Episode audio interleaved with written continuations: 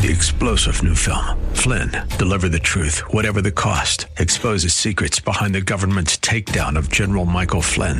Flynn knew what the intel world had been up to. He ordered the first audit of the use of contractors. This set off alarm bells. He told the truth. He was the most dangerous person for Donald Trump to hire. They had to get rid of Flynn. Flynn, deliver the truth, whatever the cost. Available now. Watch it today. Go to salemnow.com. Salemnow.com. Welcome to Your Discipleship Coach with Michael Smith. Each week, Michael uses his coaching expertise to encourage you to apply biblical truth to everyday life as you pursue Christ.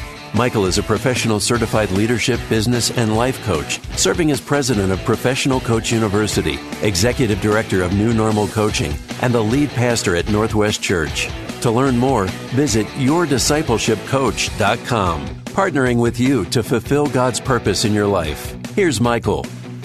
Well, happy February, and thank you for tuning in to Your Discipleship Coach, partnering with you to fulfill God's purpose in your life. I'm your host, Michael Smith, and I'm here to encourage you to apply biblical truth to everyday life as you pursue Christ. Well, I'm continuing a mini series that we started last episode called Commands of Jesus. So this would be part two of that series. And we are exploring various commands that are recorded in the Bible given by Jesus. So this episode won't record every command, nor will this mini series go through every command of Jesus, but we will talk through many of them. As we talk through the commands of Jesus, we're talking to pretty well every person that considers themselves a follower of Christ. So you might be a newer Christian and you're wanting to learn some of the commands of Jesus. Well, this series is for you. You might be a growing Christian and you're growing more familiar with commands of Jesus or expanding your knowledge of the commands of Jesus. Hoping this series will help you better understand and practice the commands that Jesus gives in the Bible. For those of you that are more mature, you're maturing Christians, this is also for you, this series where you can go deeper and maybe be inspired to dig a little deeper on your own, discover additional commands of Christ and what's happening there. So this is for everyone. And I take this concept about the commands of Jesus and learning them and applying them from one of the commands of Jesus. Recorded in John's Gospel, Jesus said, If you love me, you will keep my commandments. So people that are maturing in the Lord, that are growing in their discipleship endeavors, are people that keep the commandments of the Lord. So, what are some of the commandments of Jesus that are, are documented in the Bible? Last episode, we introduced a handful of them. I'll just at least reignite, uh, connect them with you. The first command we talked about was to repent. And Jesus was at the beginning of his ministry. And he said, Repent, for the kingdom of heaven is at hand. One of the commands of Jesus is that we would repent of sin and become a follower of Jesus. And it leads to the next command to deny yourself. Jesus is talking about if you uh, want to come after Christ, there's a denial of yourself as you take up your cross and follow. And the concept about self denial is that we would highlight or promote or emphasize, prioritize the preferences and desires of the Lord over ourselves. So there's a denial of ourself, a decrease of ourself. The next command we talked about was to seek God's kingdom. Jesus said, Seek first the kingdom of God and his righteousness, and all these things will be added unto you. So we talk about not just repenting and denying yourself, but also seeking after Jesus. So setting yourself aside and seeking Jesus. And last week we ended with a command that said, Follow me. Follow me, and I will make you fishers of men. And as Christ forms us for his mission, it happens because we follow. We learn that the focus of discipleship is Jesus, but the action of discipleship is to follow. I'm going to continue the conversation on commands of Jesus as I get into the fifth command here in this episode. The command is this to love the Lord. So, Matthew chapter 22 records the words of Jesus You shall love the Lord your God with all your heart, with all your soul, and with all your mind. This is the great and first commandment. The idea we hear from the command of Jesus is to love him. This idea of love is a is a focus of our affections. Uh, it's a it's a focus of care. It's a focus of loyalty. And I, I word it like this: Love is, I would describe it as a willing forfeiture of our rights. It's a willing forfeiture of our privileges and desires. And, and, and we do that forfeiture of what we want so we align with what somebody else wants.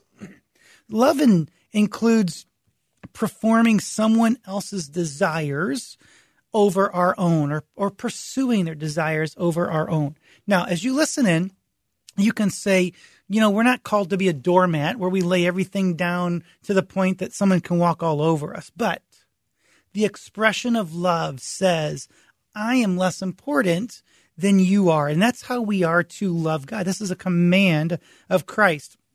It's interesting. I had a learning when I was in college. So I, I wanted to show my love for my wife and, and, and you'll, you'll understand where the learning comes in we were attending school in Minneapolis, so it was the home of the Minnesota Vikings.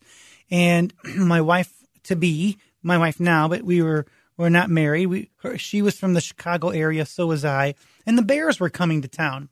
And I thought this is great. It's around Christmas time ish. It's in December, and I'm thinking I could surprise her. I'm going to buy some some Bears Vikings tickets. And we were poor college students and I'm, you know, it cost me a lot of effort and finances. And, and so I, I did, I, I give her this gift and she opens up these tickets and she's just has this gaze in her life. And then she reads the tickets and it says Bears at Vikings. And, she became almost indignant and she said these words that are ringing true here so many, many years later. She said, I thought these were tickets to the Nutcracker.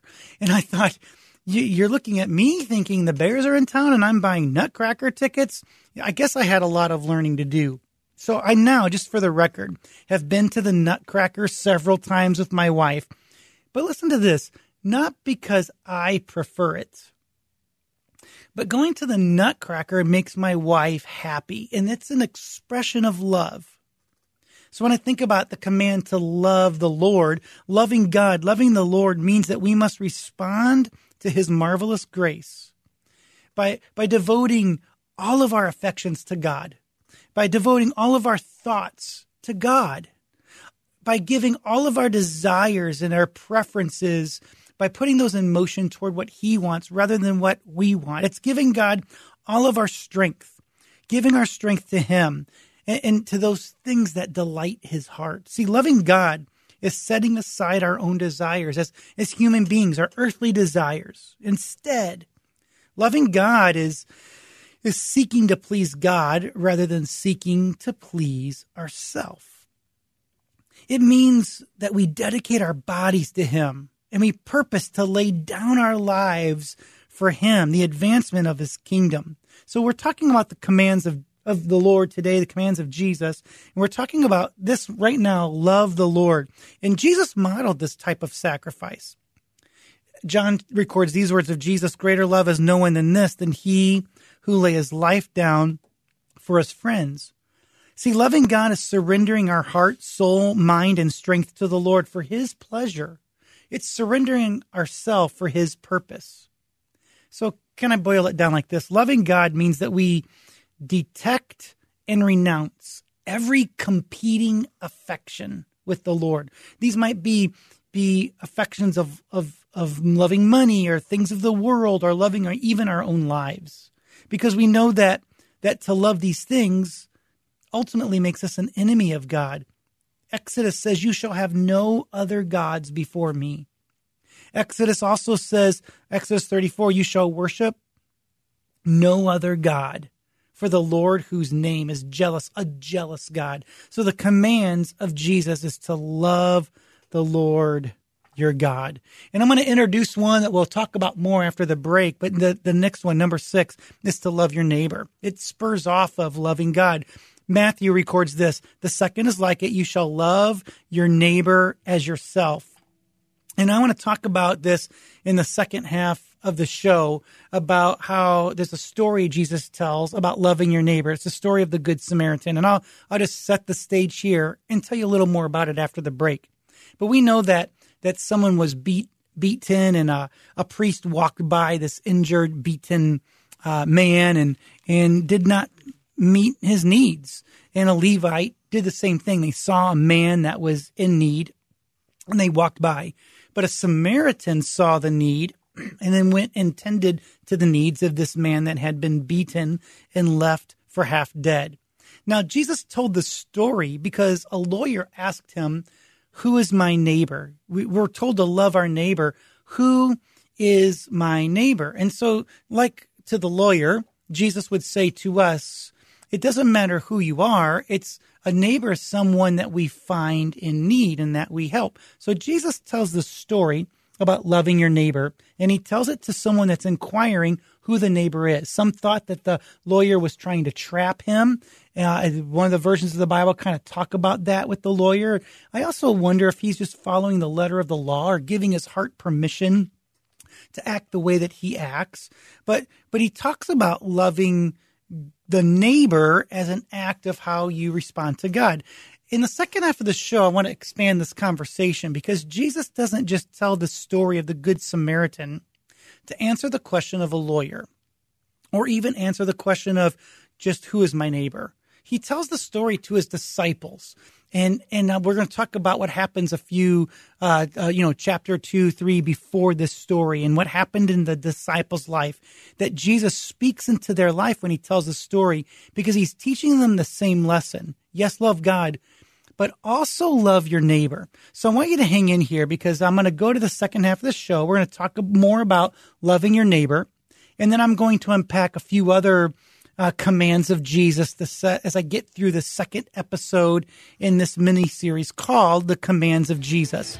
So stay tuned. I want you to keep listening. You're listening to your discipleship coach, partnering with you to fulfill God's purpose in your life. And this series is set aside to encourage you to apply biblical truth to everyday life. So hold on, stay tuned. You're listening to your discipleship coach on AM 1160, Hope for Your Life.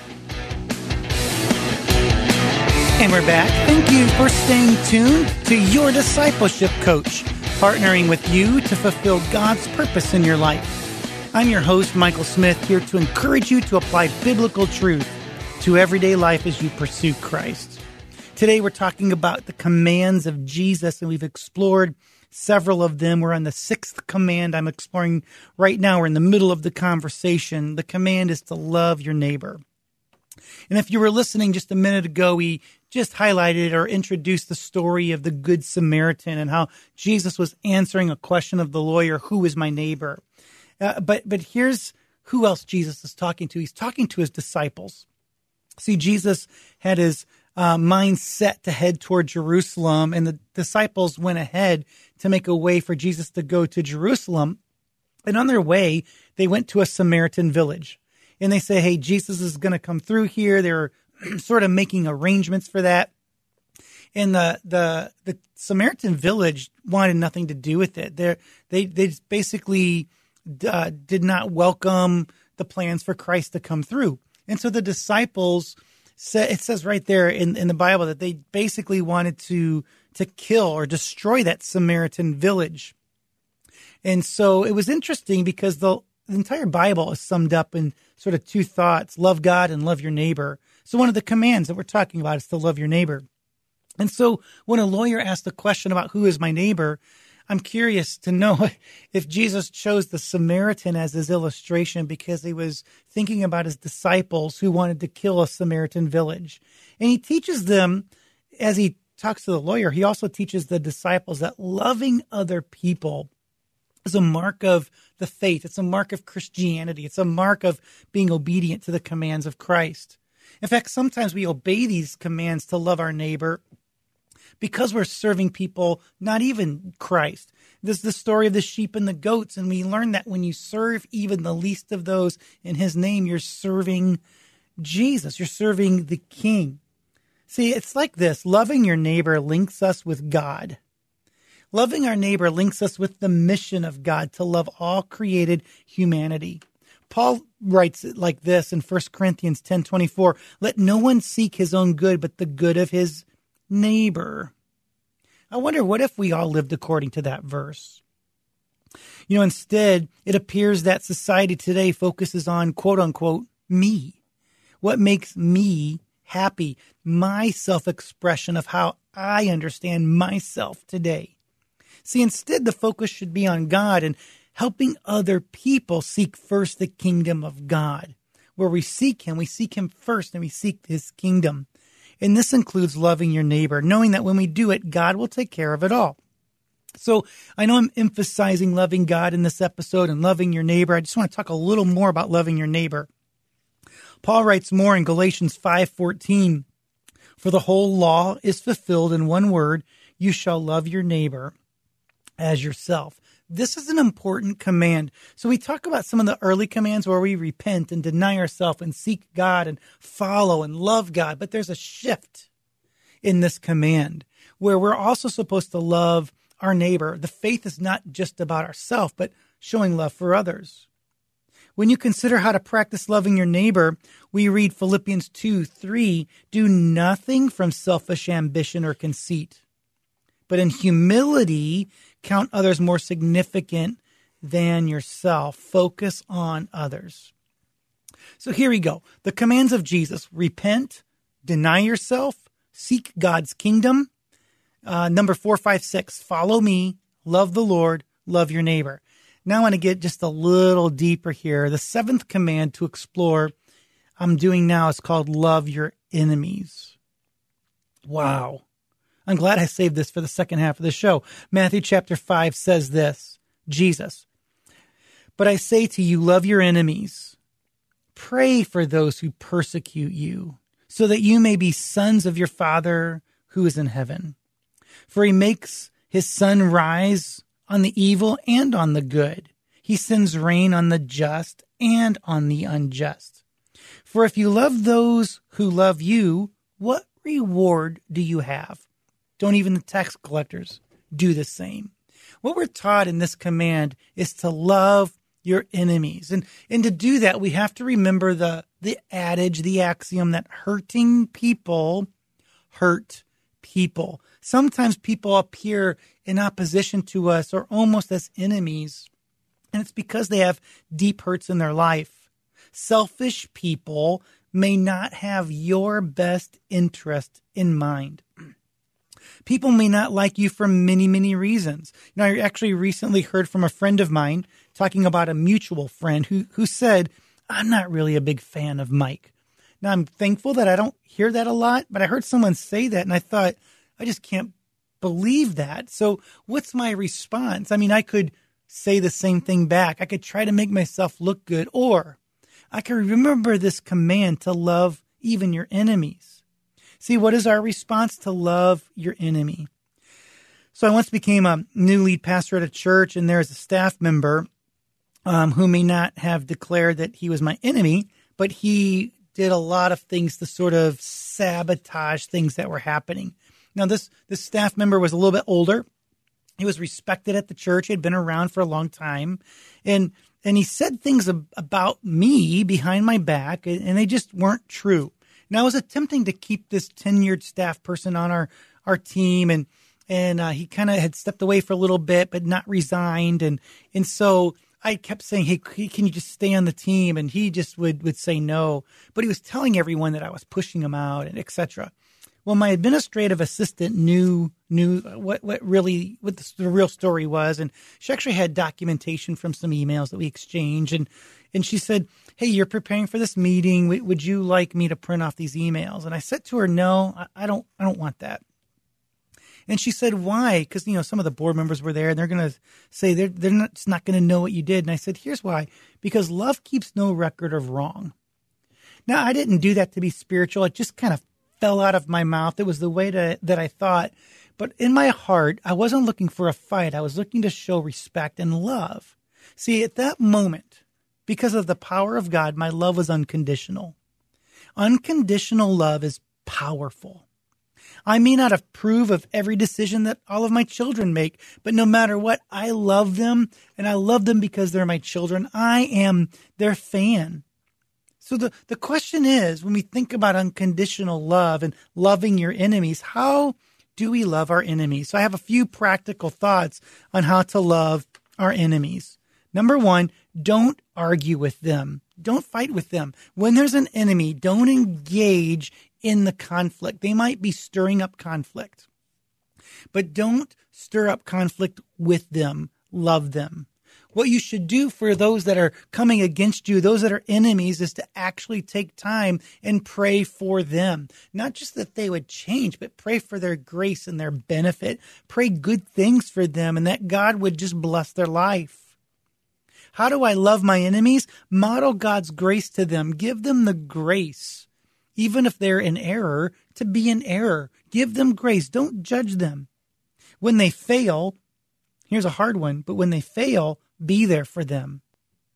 Learn to celebrate with them when they have a victory without any spite. These are difficult ways to love your neighbor. And this might be worth playing this podcast again later just to hear that list. But these are great discipleship points on how to love your neighbor.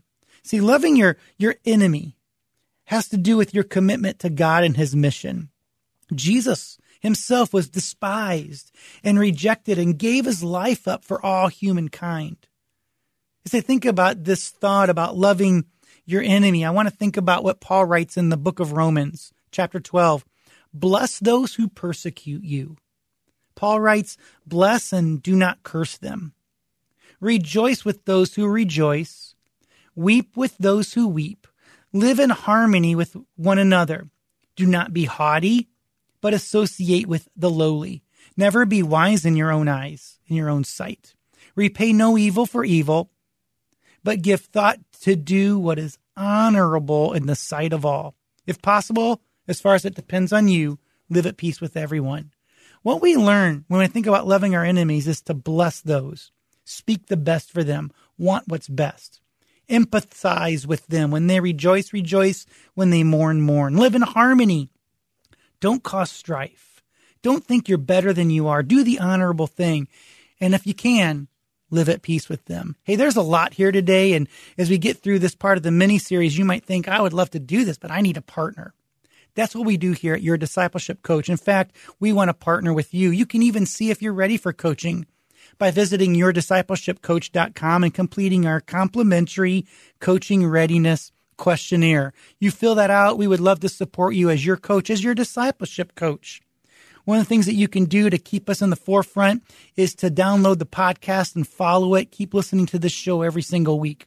I want to thank you for listening to your discipleship coach, partnering with you to fulfill God's purpose in your life. Today's show has been brought to you by Professional Coach University. Maximize your potential at Professional Coach University, where you can become a certified coach or invest in yourself through personal development opportunities. Just visit professionalcoachuniversity.com to learn more and be sure to register for their upcoming trainings. Hey, it's been a privilege to be with you today and talk about the commands of Jesus. I want you to know that I am for you and God is for you. If God is for you, who could be against you? You've been listening to Your Discipleship Coach, partnering with you to fulfill God's purpose in your life. I hope you're encouraged to live out biblical truth in your life as you pursue Christ. You've been listening today on AM 1160, Hope for Your Life. Thank you for listening today to Your Discipleship Coach with Michael Smith. We hope you feel encouraged to apply biblical truth to everyday life as you pursue Christ. Be sure to follow Michael and your discipleship coach on social media. You'll find the links at yourdiscipleshipcoach.com. And while you're there, you can click the Give Now button to support this show and to provide scholarships to pastors and Christian leaders to receive coaching. To learn more, visit yourdiscipleshipcoach.com. That's yourdiscipleshipcoach.com partnering with you to fulfill God's purpose in your life. Three star general Michael J. Flynn, head of the Pentagon Intelligence Agency, knew all the government's dirty secrets. He was one of the most respected generals in the military. Flynn knew what the intel world had been up to, he understood its funding. He ordered the first audit of the use of contractors. This set off alarm bells. The explosive new documentary, Flynn, Deliver the Truth, Whatever the Cost, and covers the facts behind this scandal. Flynn told the truth. He was the most dangerous person for Donald Trump to hire. I find out the worst enemy that I'm going to face in my life is right here in America. They took my assessment and they wanted me to change it. And I was like, I'm not changing it. They had to get rid of Flynn. With in depth interviews, archival footage, and never before seen personal records of the man behind the headlines. I just felt like I was drowning. Flynn, deliver the truth, whatever the cost. Available now. Watch it today. Go to salemnow.com. Salemnow.com.